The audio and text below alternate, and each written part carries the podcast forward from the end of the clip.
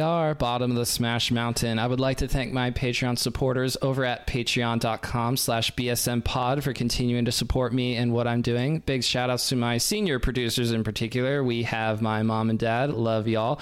We have Ventus Official and PK Smokey. And speaking of PK Smokey, the most recent breakthrough in the the Eternal project is coming out with the voiced episode one like actual voicing over the over the graphic novel. So for those of you who are interested in checking that out there you go. Now you can check it out.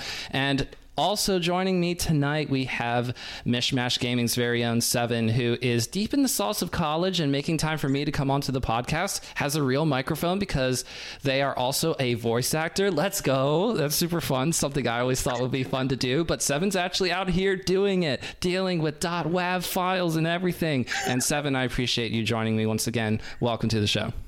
Thank you so much. Thank you for having me, man. I'm so excited. So we had met at the Baltimore monthly tournament down there, like as, as for, for, those of you who don't know, Baltimore is a city in Maryland, big city, big city. Let's go Ravens. So I went down there with uh, some other 717 gamers from Lancaster. Shout outs to Bard, aka Neil, he and a couple of others. Um, the tournament tournament down there.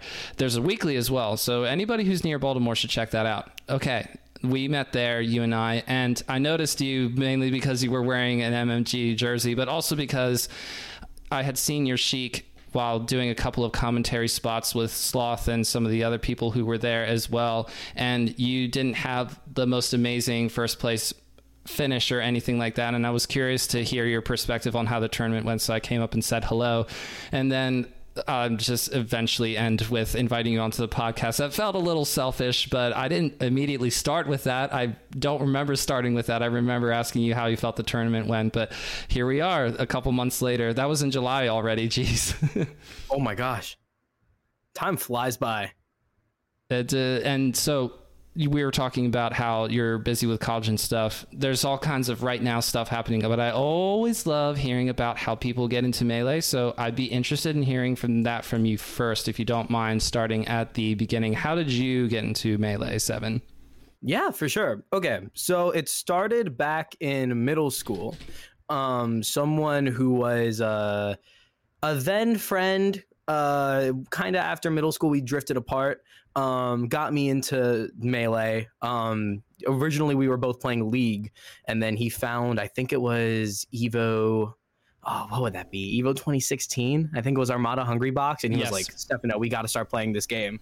and so on my $300 laptop, I downloaded Melee, I plugged in my Xbox 360 controller, and I got to work. And then after we stopped becoming friends, I just became a huge Smash Ladder grinder, and then uh, that took me to here.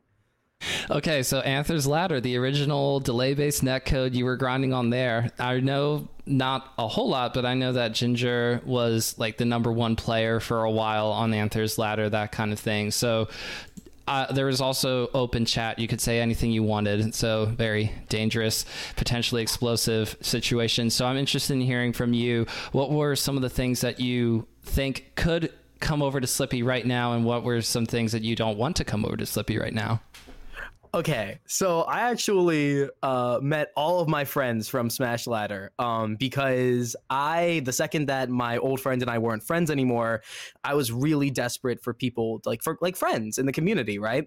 And so I made a NetPlay crew named Synergy, and Let's I go. made a Discord, and I would post every every freaking day in chat and I'll be like, hey, I started a Netplay crew, please join me.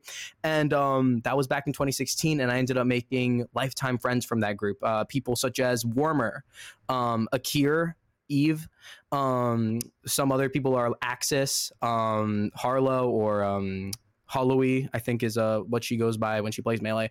All of these people are like lifetime friends of mine that I made through that server. So really I cool. love the open chat, but it shouldn't be there. Don't. Slippi made a wonderful decision in having like the maximum toxic like toxicity being spamming lol and then leaving. Yes. You know, or refusing to press start and, and beginning the next match. That too. Yeah, I got some awful, awful messages back in the day. It was it was the wild west of melee. So I heard one name in particular, and I want to clarify. Are we talking about Penn State Axis or New Jersey Axis? New Jersey Axis, TL New, Axis. Oh, yes, let's go. New Jersey Axis is a friend of the show. And Axis has been on the podcast before. I love Axis, who enters quite the amount of stuff for somebody who's literally running tournaments as well. Just all melee pilled. So much love to Axis. Let's go. Yeah, I love Todd. He's a great friend of mine. If you're watching this, hi Todd, love you. Big shout outs. Let's go, Todd. You know what? I'm going to try to type that in as I also move on to the next bit where you are now getting into the game enough that when not 2019 rolls around, you're a few years in. Are you still playing as Sheik at this point? Are you experimenting with characters, going to live in person tournaments, or are you still mostly just staying on Smash Ladder? So the float or like the the timeline for me was from like 2016 to 2018. I only really entered netplay stuff. And for about the first year and a half, two years, I didn't have a main. I switched around. Like you can ask any of my friends from back then. I tried maining about every single character in the freaking cast. I tried maining, and fun fact: uh, Akir Joey from Florida, he would do a thing where if I ever tried playing a mid tier or a low tier, he would play as toxic against me as possible to get me to switch. But he was like, "This is the real world." I, I tried maining Mewtwo, and he would Falco laser spam against me, and I was like, "This sucks," and he was like, "Yeah, and this is your life if you main Mewtwo." So uh, we can credit him and my other friends with eventually getting me to Sheik around 2018. And then from 2018 to now, I've only played Sheik. If you ever play against my secondaries, they're absolutely awful. Okay, but all right, you were just talking about specifically Falco lasers, and I always feel that when I play my not very good Sheik, somebody just spams lasers against me, and I go, "Oh, all I can do is jump over these things because I don't know how to. I, don't, I can't power shield them. I'm not good enough to be able to do that. Let's just start out by saying I'm not good enough to go better than O2 at the moment. So I'm going. Hey. This is so frustrating. Sheik is so frustrating. Then I watch somebody like Jmook or J Flex play, and I go, "Oh, Sheik is amazing." But Sheik is that's so the problem problem. I'm I'm I'm not able to bridge the gap. You know. I credit um a lot of my like so for example, I'm like not to toot my own horde, not to be regulars. I'm very good at like power shielding, narrow to shield. A lot of my out of shield options are very strong, and um, a lot of that was because there was a, I think it was like 2019. I went to my grandparents' place for about a month. I had no internet connection. I had a CRT and I had Uncle Punch. Uncle Punch like just came out at the time, and I grinded reaction tech chasing, power shielding, omps attacking. And those things are like still really solid in my play today because I, I was like a monk in the mountains, but just for 31 days. There was a, I shit you not, Cypher. There was a day where I tech chased for five and a half hours in a row. All I did was stare at the screen. Like I did nothing but practice solo practice. Like it was, it was actually at the time the only because uh, the internet was really bad there. The only person who was willing to play with me was Todd that's how me and him met was uh you know i helped him try to improve at the time because he just got into the game and he was willing to put up with my horrible wi-fi. That's so funny to me that just just imagining someone actually going to the lengths and effort that we all sort of joke about a little bit and I think there are real tech chasing grinders and tech skill grinders in general. They are out there. I love watching on the very spare occasions that I get to do this, the early morning JoJo streams where JoJo is just grinding out certain tech skill or just simply practicing. And that's the commitment that JoJo has to getting better with Falcon up in the New York area. So shout outs to JoJo. I I, I, have such a hard time doing the solo practice thing. So for you, it's of course you say to yourself, well, what else am I going to do? I'm really invested in the game. But I don't know how realistic it is to say to everybody who says they like melee, like myself, now go and grind tech skill, my son. I don't, I don't feel inspired to do it when somebody tells me to. One of our tech tech monsters, excuse me, I'm talking about the kitchen table in in Lancaster the kitchen table can do so many crazy things as Fox, and you know it's because he spends so much time practicing. And he says to me, just a little bit at a time, just a little bit at a time, when he's encouraging me to to do it myself. And I go, ah, it's going to take me such a long time though, and that's what I struggle with. It does. I so obviously don't do what I did. Don't and honestly, the only reason why I was able to do that was because I was like 15 years old at the time. I had nothing else to do over the summer. Now being a college student and having to manage, you know, voice acting, my fraternity, my friends, melee, I don't have time to barely play, let alone solo practice. So I don't blame you. Um, but that being said, is those things, in my opinion, are like actually a cheat code to start doing a lot better at like the low to intermediate level is just uh really grinding punish game. So just do it like 15 minutes do do it two times 15 minutes a day. When you wake up before you like whenever you have a melee session going before you start your melee session and once your melee session ends give yourself 15 minutes each time move around practice tech chasing a bit but don't go like too overboard. And eventually like give yourself like a month of doing that by the end of it you'll feel a lot better in my opinion you know what? That's a really good idea. I like the way that you phrase it. If you're going to play melee anyway, just give yourself time not just to sit down and start playing and mindlessly side being, because that is something that I'm guilty of. I could just do a little bit of the tech skill stuff, just a little bit before and after. I like that idea. That's really cool. I was at the local last night, and before we started playing in bracket, there were people who were trying to pay attention to the TO while they were going through their whole welcome to the first local back from COVID, blah, blah, blah. And I'm just trying to do wave dashes because I'm still not very good. Uh, like I said, I, I, don't play melee often enough, and I've started very, very late in this whole metagame process. It's not like I started playing competitive melee years and years ago. That was only in last year of 2021. So I was just focusing on doing that. I'm sorry, Sean. I did hear you while you were welcoming everybody to the tournament. I was just also trying to get a little bit of last minute practice in before bracket. Still went 0 2 though. uh, hey, one of these days, I have a one friend who uh, just I have a friend Flip Alex who just got into um melee like a like two years ago, and he's only really started taking it seriously the past few months. And I mean, he broke 0-2 for like the first time over the summer, but he's still like 1-2 or 0-2 or we all start somewhere. Oh, and then there are people who occasionally, this doesn't happen super often once you get to a certain level, but you can still potentially go 0 and 2 if you're not paying attention, or if you're saying, I'm just going to do secondaries today. People can still yeah. surprise you. You know, you, you haven't heard of somebody and they go, Oh, I play Slippi. That was one of my favorite things about Riptide was hearing that a couple of people who most of the community didn't necessarily know were actually really good because they were just grinding Slippi and then were able to go better than 0-2 that we're able to go 1 and 2 or 2-2 that kind of thing. Hmm. I kind of did that. Eh, actually, no. I kind of sucked when I began at MDVA, but I got.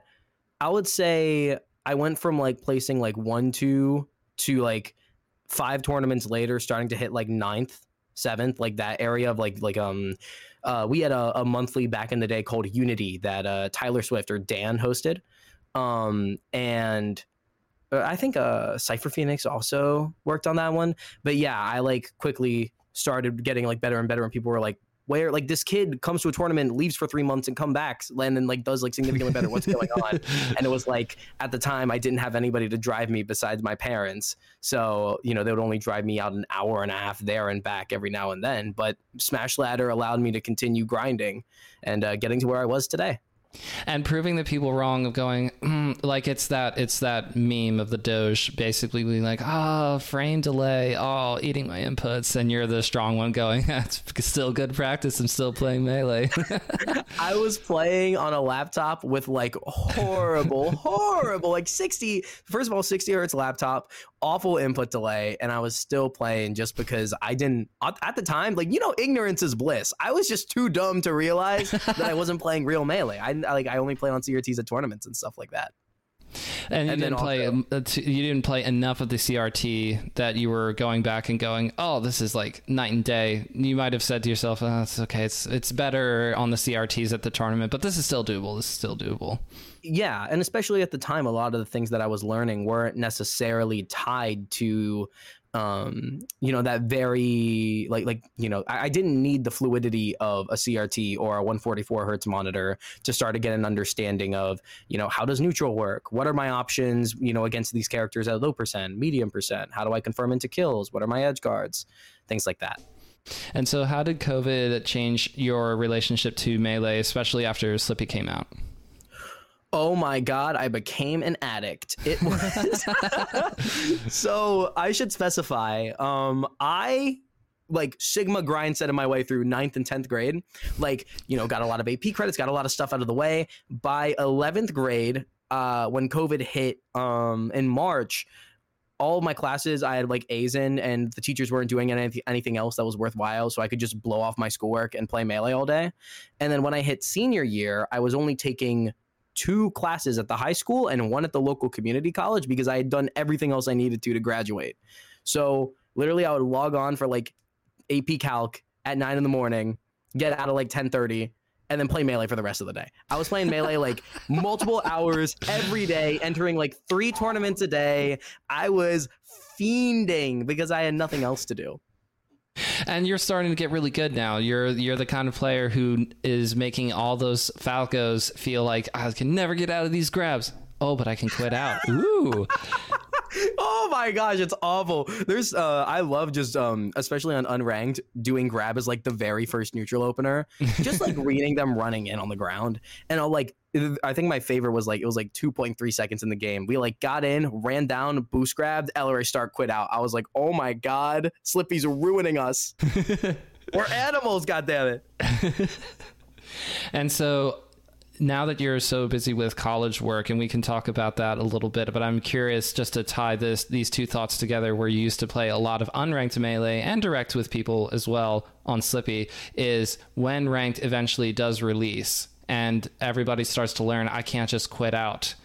How much do you think that's going to benefit people like you where you have been born on the internet molded by the internet? You didn't see a crt until you were a grown man that kind of thing that's from Dark Knight Rises. And so yeah. I'm curious about if you're if you're feeling as if your chances to have a really nice opener for melee ranked on Slippi, how what your chances are would be to masterfully take over the ranked scape. I okay, so before Smash Ladder eventually uh, became less and less active, in kind of the peak of like when it was COVID and everybody was playing, but slippi hadn't come out yet. Yes, I hit I think I was 52nd, 53rd on the on the ladder.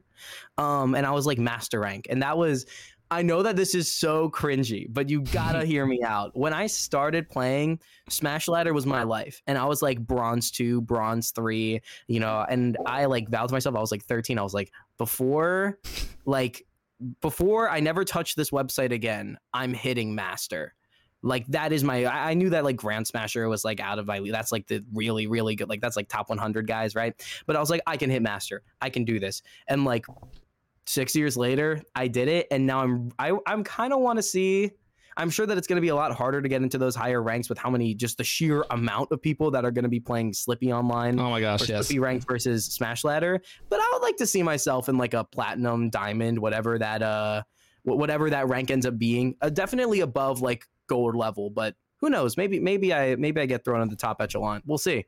But it's tough because, like, like we're talking about, you've gotten into voice acting. That's something else that you've really fallen in love with uh, since you've started doing it. And then with college, you are in like a, you're not just doing classes; you're also in a theater production, which is insane. So i I'm curious in hearing from you. Wait, did you say two?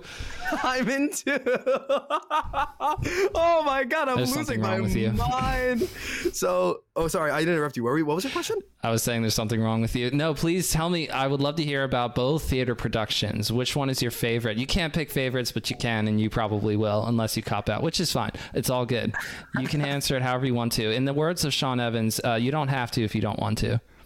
Okay, so my um, for reference, I go to a uh, university in Illinois known as Bradley University. Um, it's in the middle of bumfuck nowhere. It's about a 13-hour drive from Maryland. Um, but our fall productions are um, September 16th to 17th. We're doing Voices from Ukraine, which is a composite. It's a collection of a lot of um, you know, like few scene like you know like three scene or even just monologues um like one act plays um from ukrainian playwrights that are being um basically commissioned by this group to create plays about the war going on in Russia and they get rewarded like um like money like a grant in return right? And so and then the whole point of um the productions is that it's free to come in but you know it's a charity thing. So anything that's donated goes straight to um, you know ukrainian relief. Um, and i think that's the one that i'm really passionate about right now because first of all um, rehearsal for the other production hasn't started yet but also um, this one feels more meaningful. Um, the other production we're doing is hearts like fists which is like a noir comedy right? And it's it's fun it's enjoyable there's you know fun fight choreography going on you know there's uh, a lot of funny scenes but there's nothing really there below the surface to like take away from the show. And that's like the thing that got me into theater was like I want to have an influence on these people. I want these people to come in and see my performance and see my production and uh, walk away like, you know, maybe thinking about, you know, how they treat other people, how they treat themselves, how they treat the world, their, you know, thoughts on worldviews. Um, and so Voices from Ukraine is giving me the opportunity to do that. And I couldn't be more grateful. That's really cool to hear, and uh, it probably makes everybody who's involved with the other production feel kind of silly for not also being involved with Voices of Ukraine. How much crossover is there? Um, it's actually funny you say that. I'm the only person who was casted in both. They said, they said, I, I shit you not. This will, these will have exclusive casting. There will be no double casting because otherwise, like, you know, schedules is going to be awful. And then they said, you, Stefano, you're in both. And i was like i'm in both. And they were like yes. And luckily they only gave me they gave me two minor characters. I have like i think a total of three scenes which is like fine cool. But still oh my gosh i'm gonna be in i'm gonna be on a rehearsal schedule of monday to saturday from last week to november 16th so uh and also rehearsals are 6.30 to 10.30 so god have mercy on my soul. Yes I feel so sorry for you, except when I remember that you did this to yourself. You did this to yourself. You auditioned for both. I did do this to myself. It's actually I only auditioned for or like we auditioned for all three. So there's um a Christmas Carol radio play which is going on in December, and so they decided to cast me in both. So I, I did audition. I did put myself in that situation, but they also were the ones who double casted me but you could still you're not forced to be one year like imagine if i'm just minding my own business and bradley university calls me and says oh by the way we casted you. And i go wait what? They're like uh. yeah you have to get out here. Or we're sending the, we're sending the bradley ninjas to come and get you. And i go i have a life here. And they just it's get a, that look in their eyes when they go you can't get away you're coming in. And that's actually kind of what they sent the Bradley Ninjas after me. I um wasn't planning on auditioning this semester. I was like, there's a lot going on in my life. There's a lot of things that I wanna that I wanna work on. Maybe I don't. And then the head of the theater department or the the, the heads of the theater department were mm. like, you should really audition for this. And I was like, nah, and they were like, you're auditioning for this. And I was like, okay. Um, their reasoning was very justifiable. I'm in the performance concentration and uh, they were like, "Hey, it would be really beneficial for you to start like auditioning and being a part of productions. Like that's where you're going to be getting most of your practice as an actor. So, you know, really think about doing this." And I was like, "I guess what's the worst that can happen?" just being insanely busy and not having time to be on my podcast. I can't believe it. I'm so sorry. No, it's okay. I'm I'm teasing. the day. I am teasing. I didn't get back to you soon enough after our July conversation because I have a like a like a schedule of stuff out right, and then I go to you seven, and you go, I'm going to school. This is going to be very hard to do. so I this is actually a, a, credit to you that you that you're making the time. I mean, I wanted to talk about voice acting, so let's do that. I'm interested in hearing what show specifically made you think to yourself this person is doing such a cool thing right now? And i would love for it to be something out of the blue like i guess maybe maybe uh, what's his name? Ah, king of the hill. Um, gosh. Ah, hank hill excuse me. But hank it's hill. probably not hank hill. Who got you in? Um, so I have a poster right here of um oh. Ryuji from Persona 5. All um, right and basically the story behind this was um the three there um there's three voice actors that uh are were in a lot of shows together. There's uh, Max Mittelman, Robbie Daymond, and Ray Chase. They were doing a marathon live stream of them playing through Persona 5, and that was like a huge thing that got me into voice acting. I com- I commissioned a signed print and I just put in the special thank you note. I was like, hey, uh, Max Mittelman, your role as Ryuji was a huge part in getting me into voice acting. I recently booked my first official gig, um, and I couldn't thank you enough. And then he was like, "Oh my gosh, you know, can we all like, you know?" And they were all super excited for me, and they were like, "We can't wait to see you in more stuff. You know, hopefully we get to work on projects together." And then he wrote uh, to Stefano, "Congratulations on your first gig." Uh, Max Mittelman. And I have carried this around with me since. It's been like one of my favorite keepsakes. Um, and honestly, that's that's my goal before I die. I want to work on a project with Max Mittelman. I think that you have a very good chance of making that happen. We're already off to a really good start. I mean, how cool! It's basically to you. If if I were to have somebody who I would really look up to, say like uh, Bill Russell recently passed away, and I always thought that Bill Russell was the coolest. I always thought it would be cool to meet him in person.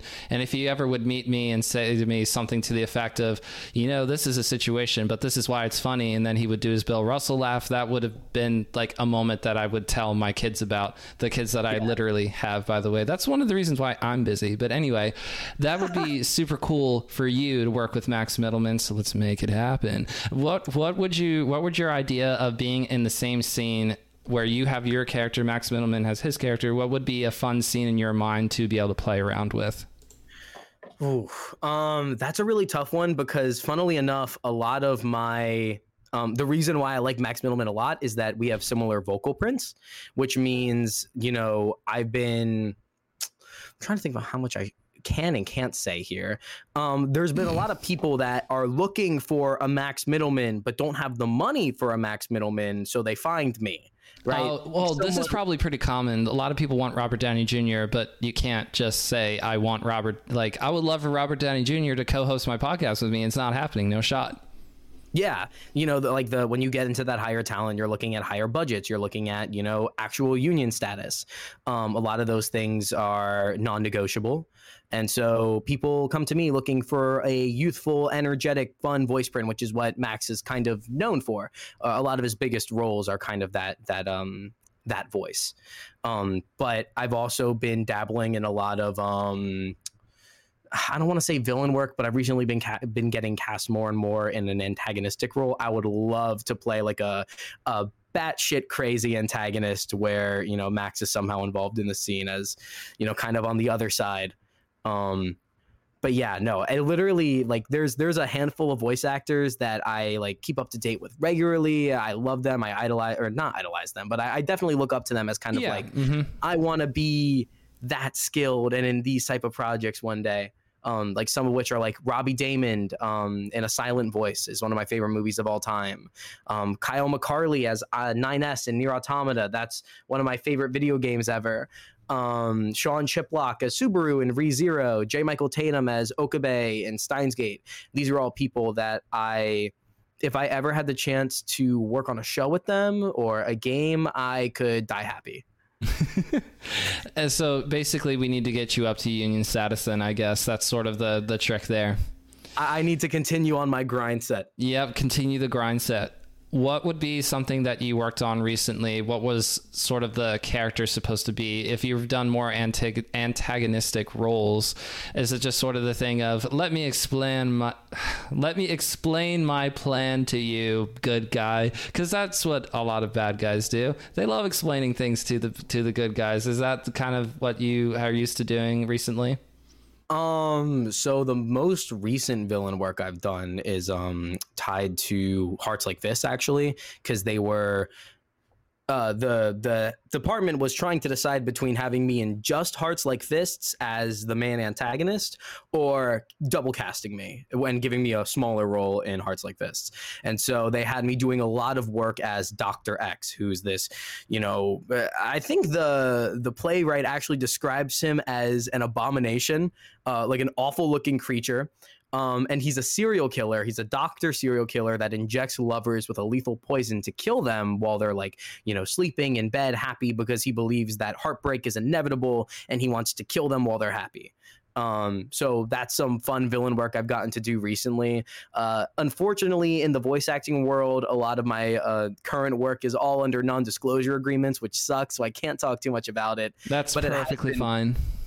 A lot of my work has seemed to a lot of my like um typecast has kind of fallen into um not necessarily like charming evil man but kind of good guy led astray and now is like what's the point let's fuck everything up right nothing matters you know that type of character and it's like they're a poor lost soul Is it bad to assume that most people that are in our age bracket have some degree of nihilism anyway? Is that what they're is that what they're saying to us? They go, "Oh, you're young. You probably think the world's fucked up." Yeah. I think for me it's a lot of um I can I don't know why, but I can really play into the feeling of just like hopelessness. Like like yeah like you said like nihilism. Maybe it's just because gen z is kind of fucked. We've been through a lot of shit. We have a lot of uh, stuff on our plate. It's like oh the world is gonna die soon. The temperatures are rising. There's guns everywhere. There's shootings happen every day. And it's like you know what's the point and uh, it sucks because obviously it's um it can get really unhealthy to play into your own personal life throwing that into a character. Um it could possibly lead to you reliving traumatic moments. But i end up using that a lot of like a lot of my acting is based in like you know if i was this character how would i feel like having went through his experiences went through his moments you know losing you know his friends his family whoever um you know possibly you know learning that his life is meaningless. Like you know all of these things kind of play into like and then trying to find the parallels in my life right? Um and then basing it off of that that feeling of hopelessness that feeling of like misery and kind of basking in it Hopefully that makes sense. You're talking about okay. So what I did, what I was um, trained is a strong word for high school, but the I took a Again, this is such a small scale little thing, but advanced acting. I took a little class on advanced acting. We're talking about what is the method to the madness. I would ask questions like, Are you supposed to lose yourself in your character or what? And they say you're supposed to find yourself in a character. And I'd go, Oh. But one of the things that they talked about was substitution acting, where they say you don't want to go method per se, where you're living out that person's life, something that Tom Hanks is known to do. And I think I wanted to say Robert De Niro for a second, but I'm getting oh, Robert De Niro confused oh. for Dustin Hoffman. Dustin Hoffman likes to do method, but substitution acting basically being the process of just put your feelings, your feelings into the character, and that will translate into how that character is supposed to feel. Yeah. So um actually it's funny that you mention that because there's a huge misconception about method acting. So we're going to have a fun little history lesson with me real very very quickly. Please clarify um, it. I need it.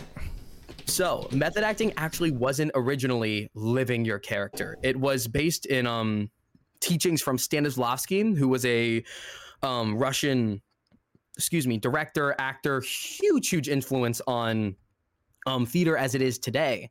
And uh, method acting was his um, kind of theory about acting as he worked with psychologists uh, at the time. And it was the idea of um, basically it's a it's a rule of inverse, right?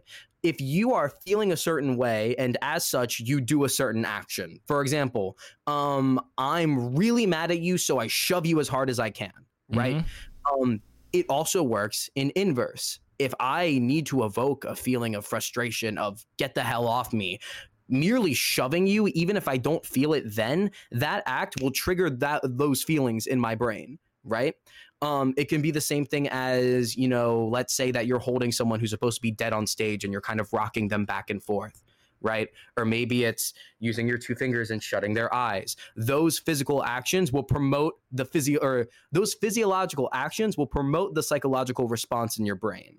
Um, and then so that was the original method acting and it and it's it's true it's proven by science it's something that like i use um, even when voice acting sometimes i'll mimic actions that the character is doing right at the time obviously i can't get too into it or else then you get like cloth uh, rubbing noises in the microphone yes um but you know it, it could be merely you know your stance. Maybe you're hunched over. Maybe your hands are on your hips. Maybe you're you know all of these things play into uh like what, what method acting originally was. And then it's kind of been uh amalgamated into this idea of like you know Jared Leto has to send his castmates dead rodents in the mail and you know to to play the role of the Joker or he has to literally still be in a wheelchair on break while filming for Morbius because uh, Michael Morbius was uh, like in a wheelchair before he got his like vampire powers right? Mm. um so that's that's the or uh, the origination of method acting right? But um something that they taught me like going off of what you said about um losing yourself in the character that's the one thing they said like that was code red right? There basically exists two realities as you're an actor right reality one which is the actual state of things you're an actor on stage there's blocking that you need to memorize there's you know when you leave the scene when you come back to the scene you know there's you know all of those things and then there's also reality two which is your castmate is your brother or your castmate is your worst enemy who killed your father. Um, and basically you need to find this middle ground between being able to tap into reality too when you're discussing with uh, like with the other uh, while also remembering everything from reality one your lines your blocking your choreography you know all of those things. And so when you are doing voice acting work and you're trying to be able to do all of this just through your voice i hear just the occasional uh, just the occasional bit about voice acting where I, I feel like a lot of people they're they're getting these voice acting roles because they have a great voice. It sounds as if when they speak, they're doing something super cool off the bat. You know, people like Jeff Bridges. How many other humans in the world can sound almost exactly the same as Jeff Bridges or Morgan Freeman or whoever. And of course, I'm not discrediting imper- impersonation people's. Uh, you can do those things just fine, I'm sure. But I feel like a lot of people get uh, get a benefit of the doubt, but then they'll still put out something really solid because I'll look at a movie like Surfs Up, which came out in 2007 or 2006, the same year as Happy Feet. So I guess that would be 2008 well, you get it. It's Shia LaBeouf, it's Jeff Bridges, it's Zooey Deschanel as the three main cast for an animated movie about penguins who surf. And I always loved the voice acting work in there. And I just didn't wouldn't have assumed that someone like Jeff Bridges, that's the person who you want to have to be like the old washed up surfer pro who's abandoned the scene. But he does a great job with it. And I'm always interested in hearing like what exactly goes into voice acting other than showing up and going me me me me me me me and then you get to work. So how's it for you? Um, so how I personally describe voice acting is that it's like standard acting, but kind of on crack. Um, you so, for example, let's use Voices from Ukraine, which is a short. I don't even have to memorize the lines in Voices from Ukraine. Actually, you know what? Let's not use Voices from Ukraine because that's a little bit different. Let's use Hearts Like Fists, right? Hearts Like Fists rehearsal starts next week and it's going to run into October and then it's going to run into most of November. So, more or less about two months of rehearsal. Um, during that time, you need to memorize lines. You're going to get to know your castmates a lot. You know, possibly, you know, go out to drink with them, go out to party with them, right? Those people are going to become your friends. You're going to get to know production, right? Um, and then at the end of the day, you have a phenomenal show that all of you guys have worked months on that you put on for an audience. Voice acting, you get into the booth. So let's you get the audition from your casting agent. You audition, you know, possibly, you know, they want more from you, you get more you, get the role, right? Uh, in the case of remote recording, you set up a date to record, you get in, and then for anywhere from the next like two to four hours, um, you don't know nothing you know nothing about the project when you get into it. Sometimes you don't even know the name of the game or the animation. It's a it's a it's a placeholder name. Sometimes you don't even know what your character looks like. You're just given text. You're really lucky if you get a photo. Um so and most of the time you don't even get other characters lines right? And then you have to run through and you got to act fast. You got to make bold choices. You got to be good to work with with the director, easy to work with, um, and you you have to be efficient because most of the time you're going to be recording all of these things in one day maybe if it's um like a simulcast like if it's like an anime um you're going to be coming in every week to record so you get more comfortable with uh castmates that way but everything that i've recorded for i record it all um i send it in and then about three months later sometimes like for example episode two of something i recorded for for a year and a half ago came out last week. Um wow. and, yeah and i did not get to see like I, i'm the deuteragonist right? So there's there's a second protagonist. I have no idea who she is but her and my character are best friends right? Like i've talked with her two times so voice acting is very weird because you have to deliver a very authentic and convincing performance without any of the chemistry that you get in television acting, in live acting, right? So a lot of that work is using your imagination to uh, kind of create the scenario in your head, right? A lot of uh, what they teach in live acting is working off of the other. You know, every every scene, your character has a goal, and then it's a matter of trying to achieve that goal through tactics, right? And then that's how you get variation in your lines and your delivery, and you work with things until you find something that's right. Um, so you have to kind of think to yourself as a voice actor, what are my goals with this other character? What tactics what tactics should I try messing around with in my deliveries to eventually find something that the director likes and says, let's roll with that. Right. But you don't you don't really get to see them. So basically, when you're doing voice acting, you're playing as Link in Melee, and then live acting, you get to actually play with a high tier and actually have uh, an easier time winning and having success playing the game. Yeah. Uh, it's basically like that, yeah. Um, With uh, I think a crude but somewhat accurate description. yeah, yeah. Um, there are definitely benefits to voice acting work. Um, in my opinion, um, I'm really bad at memorizing lines. I have an awful, awful memory, um, which I have to work on if I'm going to be doing live theater. But with voice acting, you have the script right in front of you. Um, you also get the benefit of t- uh, do overs, right? Let's say you try a line and you're like, mm, I didn't like how that was. You know, you can say, you know, let's try that one again you can uh, most of the time that you usually indicate it by a snap or a clap. So that way in the audio file if you're the audio engineer you can see that there's a huge uh, line and then you can just cut out the line before that.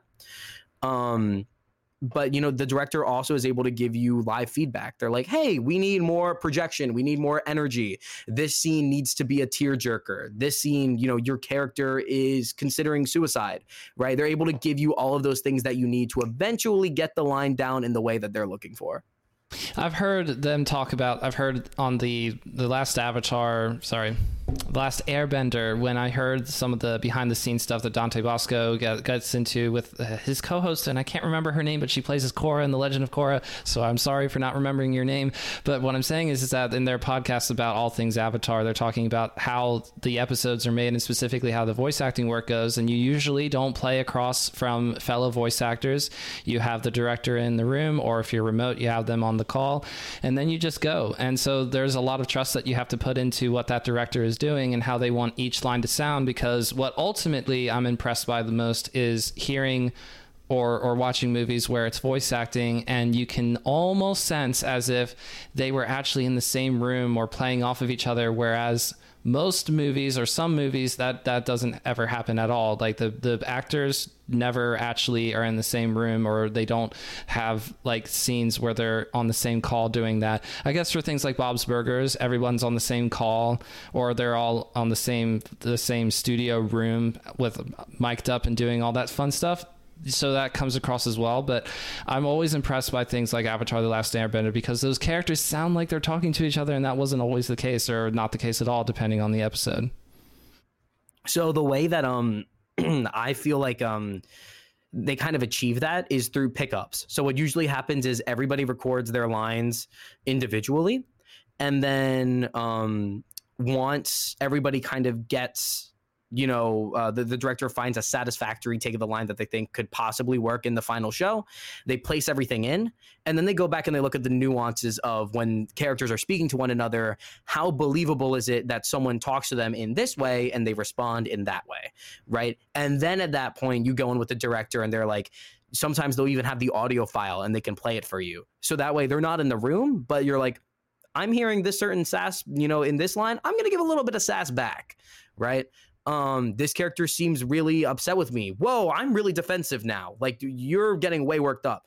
And like it's different because maybe they got really you know like they interpreted that line as being very worked up and getting a little bit you know angry or whatever. But when you're reading it through on the paper it's just a statement yes. right so you didn't know at that time. So pickups are how you get that. Uh, oh my gosh, I don't have a pop filter on this microphone. You just heard that plosive. My bad.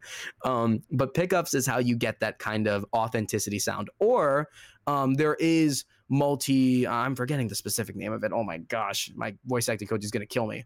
Um, but there is a term for a session where all of the voice actors are in the same room.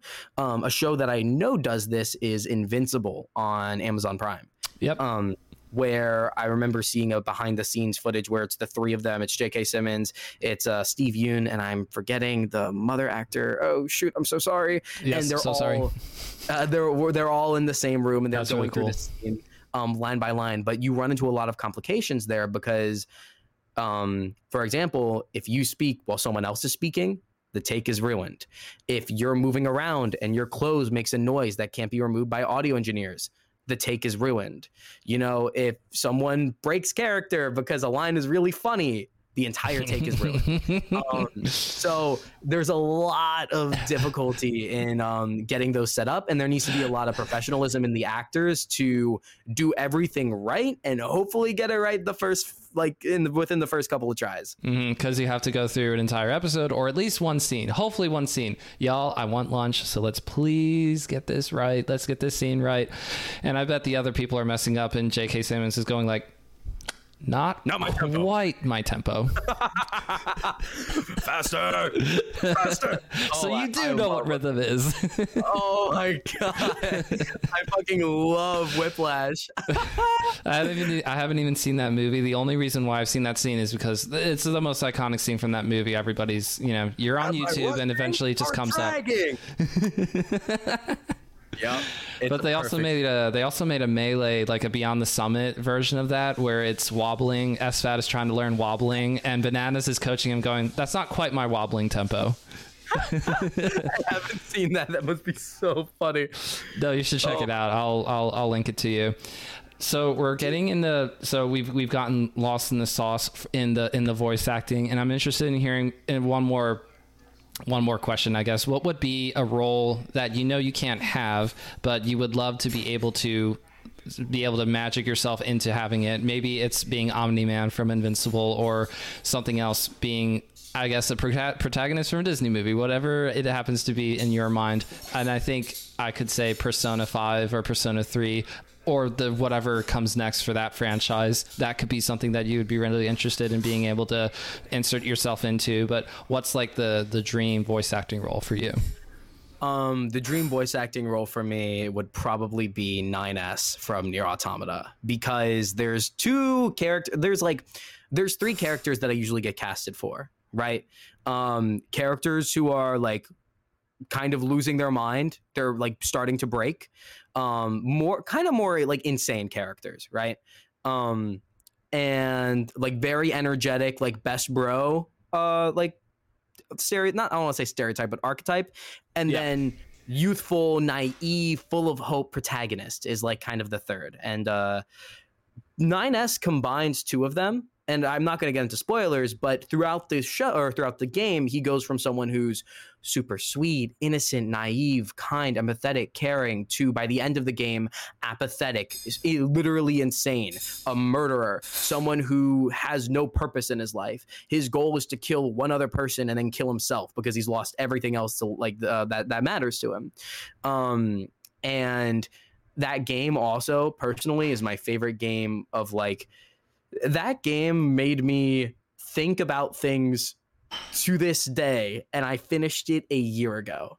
And so um that was one that didn't get me into voice acting but cemented that I want to do this as a job because that game impacted me so much. I want to be able to deliver an experience like that to someone else. I want to be in like a game or an animation and have my character like the, the suffering that 9S went through impacted me. I was crying over this character. I want to excuse me, I want to have that effect on other people. I want other people to like view a product or a show that I've been in or a game that I've been in and come out of it and be like, you know, first of all, that game was like amazing, but what's in it for like what do I take away from this? For me it was like, you know, you don't know when things are going to suddenly disappear. You don't know when life is going to change.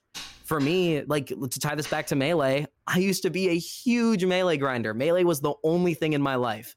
And I spent so much time with it. And now that I've gotten away to college, I've started to find more things that I enjoy. I really enjoy theater.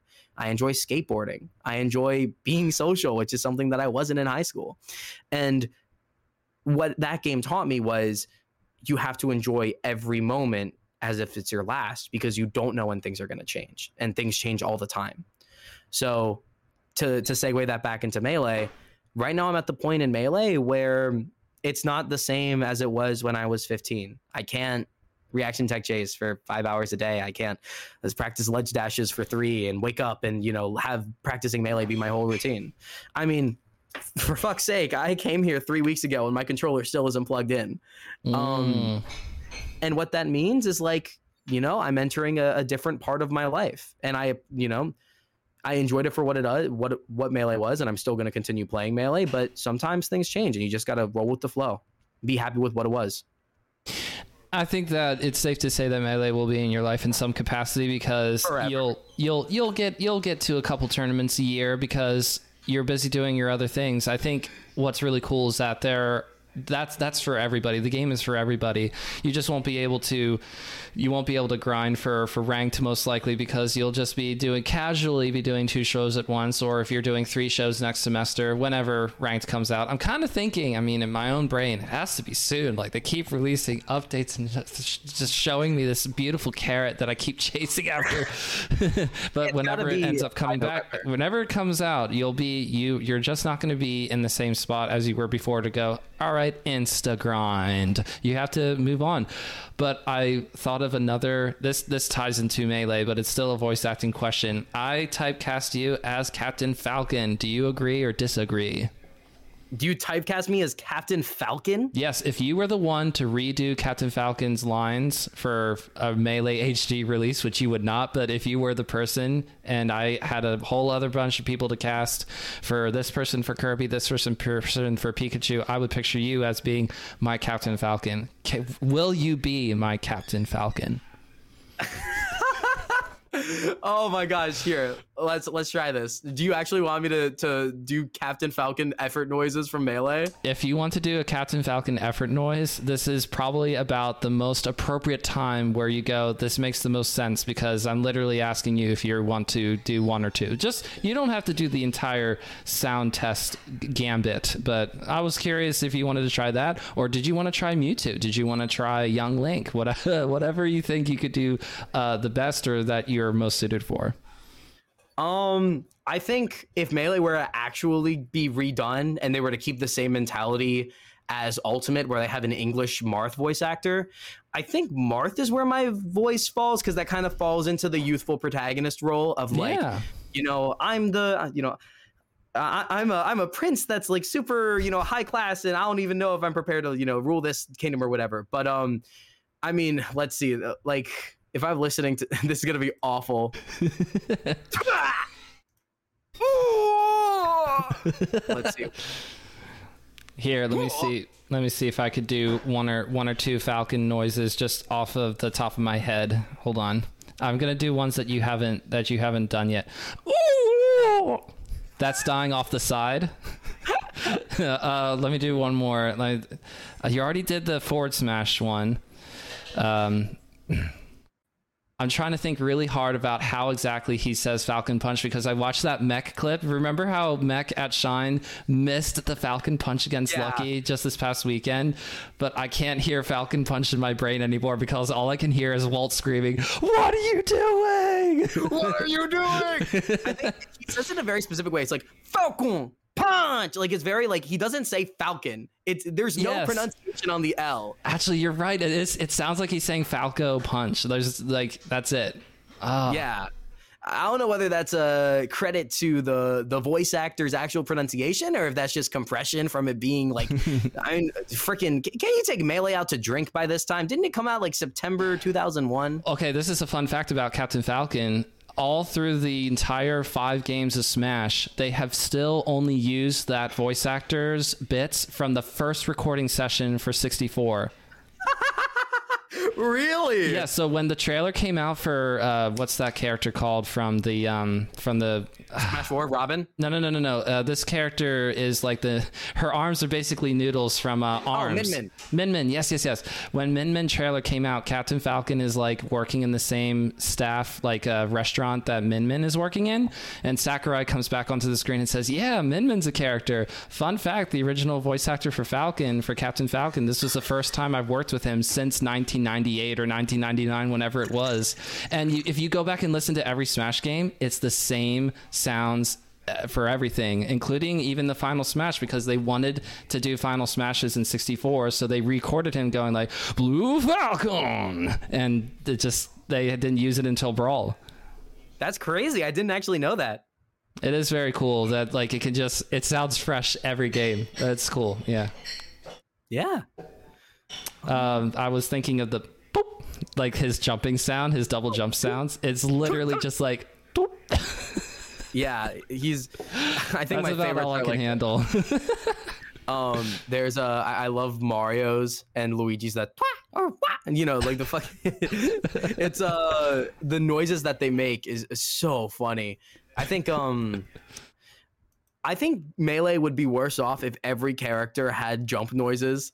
Like imagine if like Falco and Fox were just like like every time they jumped. well, that's how it is with. Sheik, by the way. Over and over. Never forget, uh, 22nd of February 2022 was National Sheik Day. Two, two, two, two, two, two. This is the year of the Sheik as well. All J-Mook has to do is win one tournament, and this is officially the Please. year of the Sheik. Please, please, I finally want someone to win a fucking tournament with Sheik, only using Sheik. It kills me. Okay, I'm I am not a doomer when it comes to Sheik. All of these Sheik mans are telling me, oh, you can't win a major with Sheik. Oh, Puff is 70 30. Fox is 70. Shut up. Oh my god. I genuinely think um these are my hot Sheik takes. Okay, Um, let's go.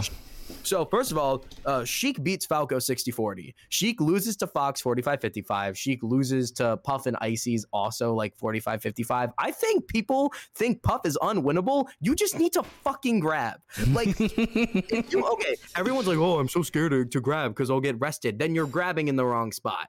You can go back and look at um HBox versus J-Mook at um oh what was that major that just happened? Uh, Are you talking about right? Shine or talking about uh, Wave Dash? Because their game 10 set uh, grand finals was Wave Dash, and then it was Yeah, Shine Wave where Dash. J-Mook 3 0'd Hungrybox.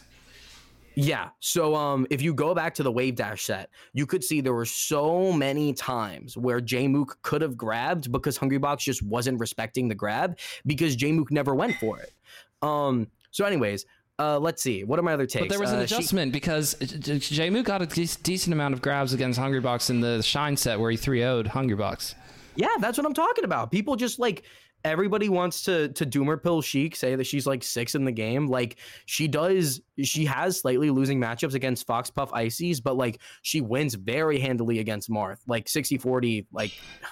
You could even say, nah, there's no way it's 65 35, but it, it is 60 40, right? I mean, versus Peach, she does well. Versus Falco, she does well. Versus Captain Falcon, she does well. Versus um all of like the mid, like Yoshi, Pika, Doc, absolutely dominates. Like she has a few shaky matchups, but as long as you play them correctly, they're mostly winnable. Like you, like you know, it's hard to play Sheik Ices correctly, but if you play correctly, it's not that bad. hmm And I think I think with so I think with J-Mook we're seeing a lot of that stuff start to come down. But I know that everybody else who plays as Sheik, whether they're playing because of J-Mook or if they've just been playing for a long time and are going like, yeah, J-Mook's finally showing what this character can do. There's probably a still amount of Sheiks out there that are still doomer about it because they're going, well, even though J-Mook is so sick with it, is still not able to put it all together for one tournament run. And it is very hard to solo Sheik and come across an, a potential wider range of top tier or high tier, I should say, characters like Puff, Sheik, or not Sheik Ditto, sorry, uh, Marth, Falco, Falcon, and so on, and be able to do it all. Because I thought after he beat Hungrybox, I thought there's no way that J Mook doesn't take at least one set in grand finals versus Zain, but it didn't happen. Zain is just very, very good at this particular tournament. It's all good. But I feel so confident in saying that J-Mook will continue to show the world all these cool, interesting things, not only in the past half or so year that we've seen him play, but as we continue to go into whatever the next phase of his career is in this in this next year or so, however long he's going to be actively competing. Hopefully, a longer time than just a year. But I, I don't know with some of these newer players, they tend to be here for a hot minute and then disappear, and I get mad. Oh, I love but but but hopefully we get to see a couple of major wins or super major wins with J-Mook solo sheaking the whole time because I thought there's no way he's not going to do Fox versus Hungrybox now after that wave dash because it's game 10. What a heartbreaker because he was up two games to zero in the second set and we all thought, oh, he's going to 3 0 Hungrybox, but then Hungrybox reverse 3 0s him and I thought, oh, and the chair throw, I, was like, I thought there's no way he's not going to try a Fox, but and then in Shine, just 3 O's Hungrybox, super casual, like a 3 to 1 stock comeback on on Dreamland. On Dreamland, Dreamland. 7. Wow. Whenever, uh, so Eve and I have a joke where I've beaten my friend, I've beaten Akir in tournament, I've beaten Warmer in tournament. Uh, to this day, I have not beaten Eve in tournament ever.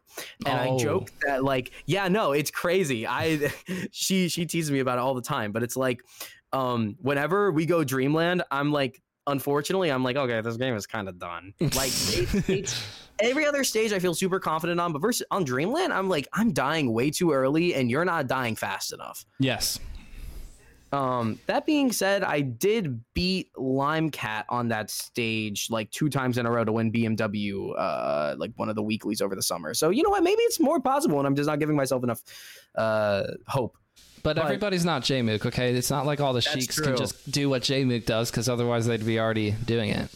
Very true. Although I will say, I have I have a hot take and then a less hot take. Hot take: Sheik is fourth in the game. Less hot take: Jmook is winning like two super majors by the end. Maybe uh, Jmook is definitely winning a super major by the end of this year. That's my that's my medium take. Is is Jmook winning specifically the be all end all Ludwig Invitational, where all top twenty players will be in attendance, as well as like most of top thirty two will all If- be there. If he wins it, I'm becoming a, like a Jmook groupie. I'm dropping out of college. I'm gonna like follow him around. I'll be his number one fan. It's No, actually there's too okay. many. There's too many people who do that already. It's so funny to me. There was actually, I'm pretty sure I can find the date if I direct message Discord. Let me drag over, find or start a conversation. Jmook. Here we go. um. So back in 2020, April of 2021, Jmook and I went through a bit of time where uh, from March to April, we went over a lot of VODs together, like co analysis of Sheik stuff. And it is absolutely crazy to me that someone I did match analysis with is like one of the top players in the world now. Yes. Like, um if like if i obviously like can't show like the, the the dms over a podcast but like also i think he follows me on twitter unless that's changed that yeah okay and it's like weird to me because when I first started back in 20 you know like what was it what was it 2016 like the five gods were like untouchable. I never thought I'd meet any of them. And now I have a clip of Hungrybox popping off after beating me at Sob Sundays. I, like Jmook follows me on Twitter and I've like distinctly remember going over Sheik sets with him. It's absolutely crazy how like I feel like I went from feeling like such a such a small member of the community where I've never t- touched anything, never seen anyone, and now it's like these people are people that like are either my friends or like people that I've interacted with in person. Like I don't know, melee's crazy. Yes, there is a dangerous amount of accessibility to some of these players where it's maybe not necessarily the most helpful or sorry, healthy thing ever, but that's the you got to take the good with the bad. It's also really cool that you can get to these people if you if you do the the necessary steps because it's not like you can just knock on their door and then go from there. You have to you have to do a little bit of wiggling to get to top players, but the point is is that it's possible and it's it's it's so different from most communities where some top players are just downright impossible to reach or in your case voice acting, it's union stuff like he's so cool to work with these people. Ah, ah, yeah, I'm like very solidly behind or below this this this line that cannot be penetrated. You got to punch through that ceiling with whatever it might be. A director who brings you along, the union, the whatever. I don't know the ins and outs of breaking it through to the next level of voice acting for you, but you know what that line is, and you know how hard it is to cross it. Yeah. It's um it's definitely something that I've been thinking about like how do I get past that point? I think in my like so currently I'm a sophomore in college. I think once I hit like junior year, higher senior year, I'm going to probably take like a pretty substantial break from all of my other hobbies and focus solely on getting as many gigs as humanly possible in voice acting to hopefully get one that's uh SAG AFTRA qualification, which is Screen Actors Guild. Oh shoot. Uh SAG AFTRA um what is it? Shoot screen actors guild american federation of television and radio artists um basically you have to have a certain level of um like credit to like your like you know, like yourself in order to uh, apply to be a member of sag aftra but like my goal is to hopefully hit sag aftra union status by the time i graduate college Nice. Well, good for you. I hope that you're able to do that. I I think melee gave me the confidence that if I set my mind to something and give myself enough time, I can like get to a point where I'm like proud of myself. Yes. Like I don't want to say anything before the PR comes out, but I would not be surprised if I was power ranked in Maryland during this like BMW PR season. Um, Mhm. yeah, obviously there's Bones, there's Prometheus, there's Eve, but like I could see myself being top five. And thinking about the fact that I'm like top five in like what can be considered like the Maryland region. If you're in Maryland and you're not going to BMW, what's wrong with you? Um, support your local TOs. Let's go, Neil. Support, support your local scene. Um, but like the fact that I could possibly consider myself to be like top five, top 10 in like my state is like, oh my gosh, I did that. And it's like, melee is something that I love and I don't see myself ever not like stopping playing it. Um, but it's something that I know like I'm never gonna be a Jmook. I'm never gonna be a Hungrybox. But I've taught I've like learned from melee that I can be a Max Mittelman in voice acting. I can be a Kyle McCarley. I can be a J. Michael Tatum if I put my mind to it. If I do the equivalent of five and a half hours of like practicing my tech chases, but instead it's five hours of sitting in my hot freaking booth uh, back mm. at home doing auditions all day, you know? And it's like, people need to realize that more. If you give yourself enough time and you really put yourself to something, you can do great things. Or you could just produce almost 200 episodes of a podcast, balling in obscurity. And that's what we do here at the Bottom of Smash Mountain. No, but you see, when you hit like, I genuinely think, like, even with this podcast, it doesn't matter like how many like views it gets or how popular it is. The fact is, you've made 200 episodes of a podcast about the Melee community, and that is absolutely insane. That's awesome. Like, you have a whole catalog of things that you can go to and say, like, I did that um and and it's the same thing with anything that people decide to to pursue i mean i think it's really funny I'm kind of my three main hobbies are melee, voice acting, skateboarding, and obviously voice acting. I want to you know take it to a profession, but right now it's not my job. Um, but each of those I'm at very different levels. With melee, I would say I'm like hitting more, um, you know, that that higher level, like not top level, but definitely high level. When you're local right? PR player, you're pretty good. Yeah. yeah with voice acting, you know, I have a coach. I have a lot of contacts and networks in the community. I've been taking workshops and master classes with like people who are kind of like that highest echelon of tier. But I'm still someone who gets non-union gigs, who gets paid like 50 bucks for a two-hour recording session, which is absolutely asinine. I need more than that. Um, and then at the very bottom, we have skateboarding, which my friend Flip got me into. And in that, I just learned how to ollie which is like the most basic fundamental trick of skateboarding, right? And it's like in one, I'm an expert, in one, I'm an intermediate, and in one, I'm a complete fucking beginner, right?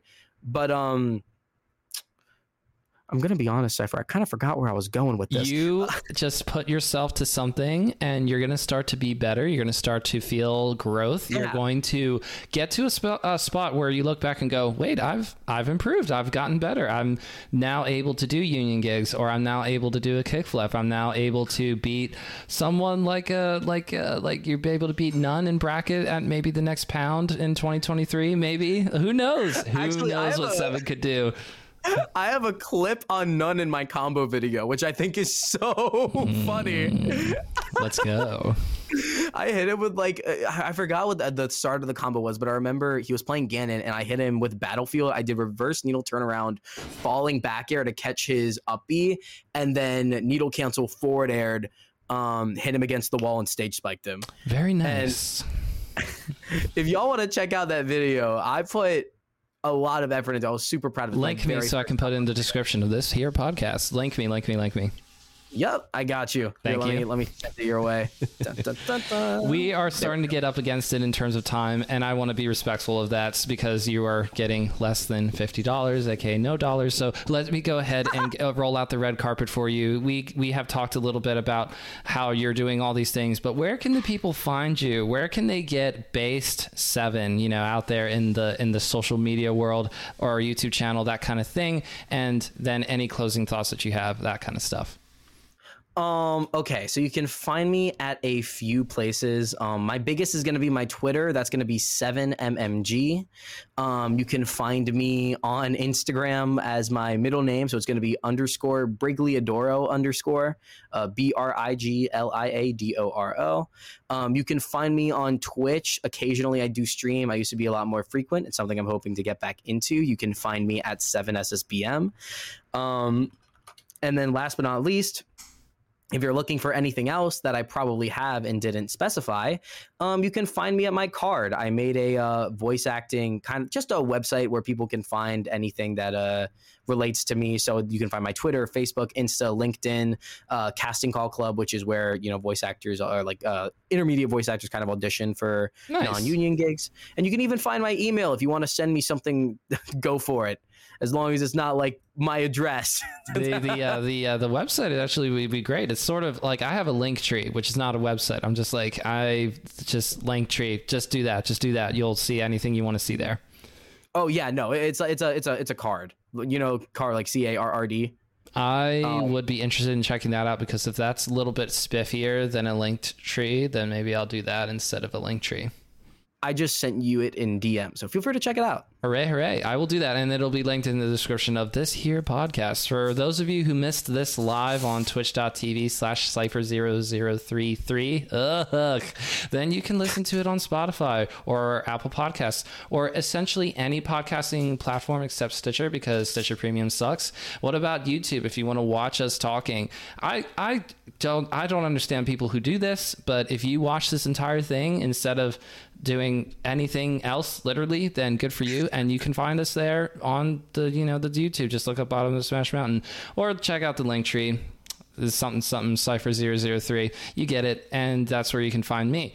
We're going to be moving on to episode 200 in a couple of weeks. I'm very excited for that. I will try not to preview that super hard but it's something that's a little bit more personal. So while before i was looking for a big guest which is happening just not for episode 200 i'm looking forward to sharing both of those episodes with you. But for now you're going to get to finish up here and check out all the things that seven is doing and joining me in rooting for them as we're hoping that Seven takes over the voice acting world and is able to do more than an Ollie in, in the near future. and finally, and finally, be able to take some names at, at a big tournament or just a BMW local. Shout outs to Neil. And thank you all for joining me on another episode of Bottom of Smash Mountain. For you, Seven, uh, say goodbye, but also stick around after the outro is done because we're going to do a thumbnail pose, okay? Yeah, sounds good. Thank you so much for having me on. And thank you to everybody for watching this. I really appreciate you guys letting me tell my story and the things that I care about. You all are great.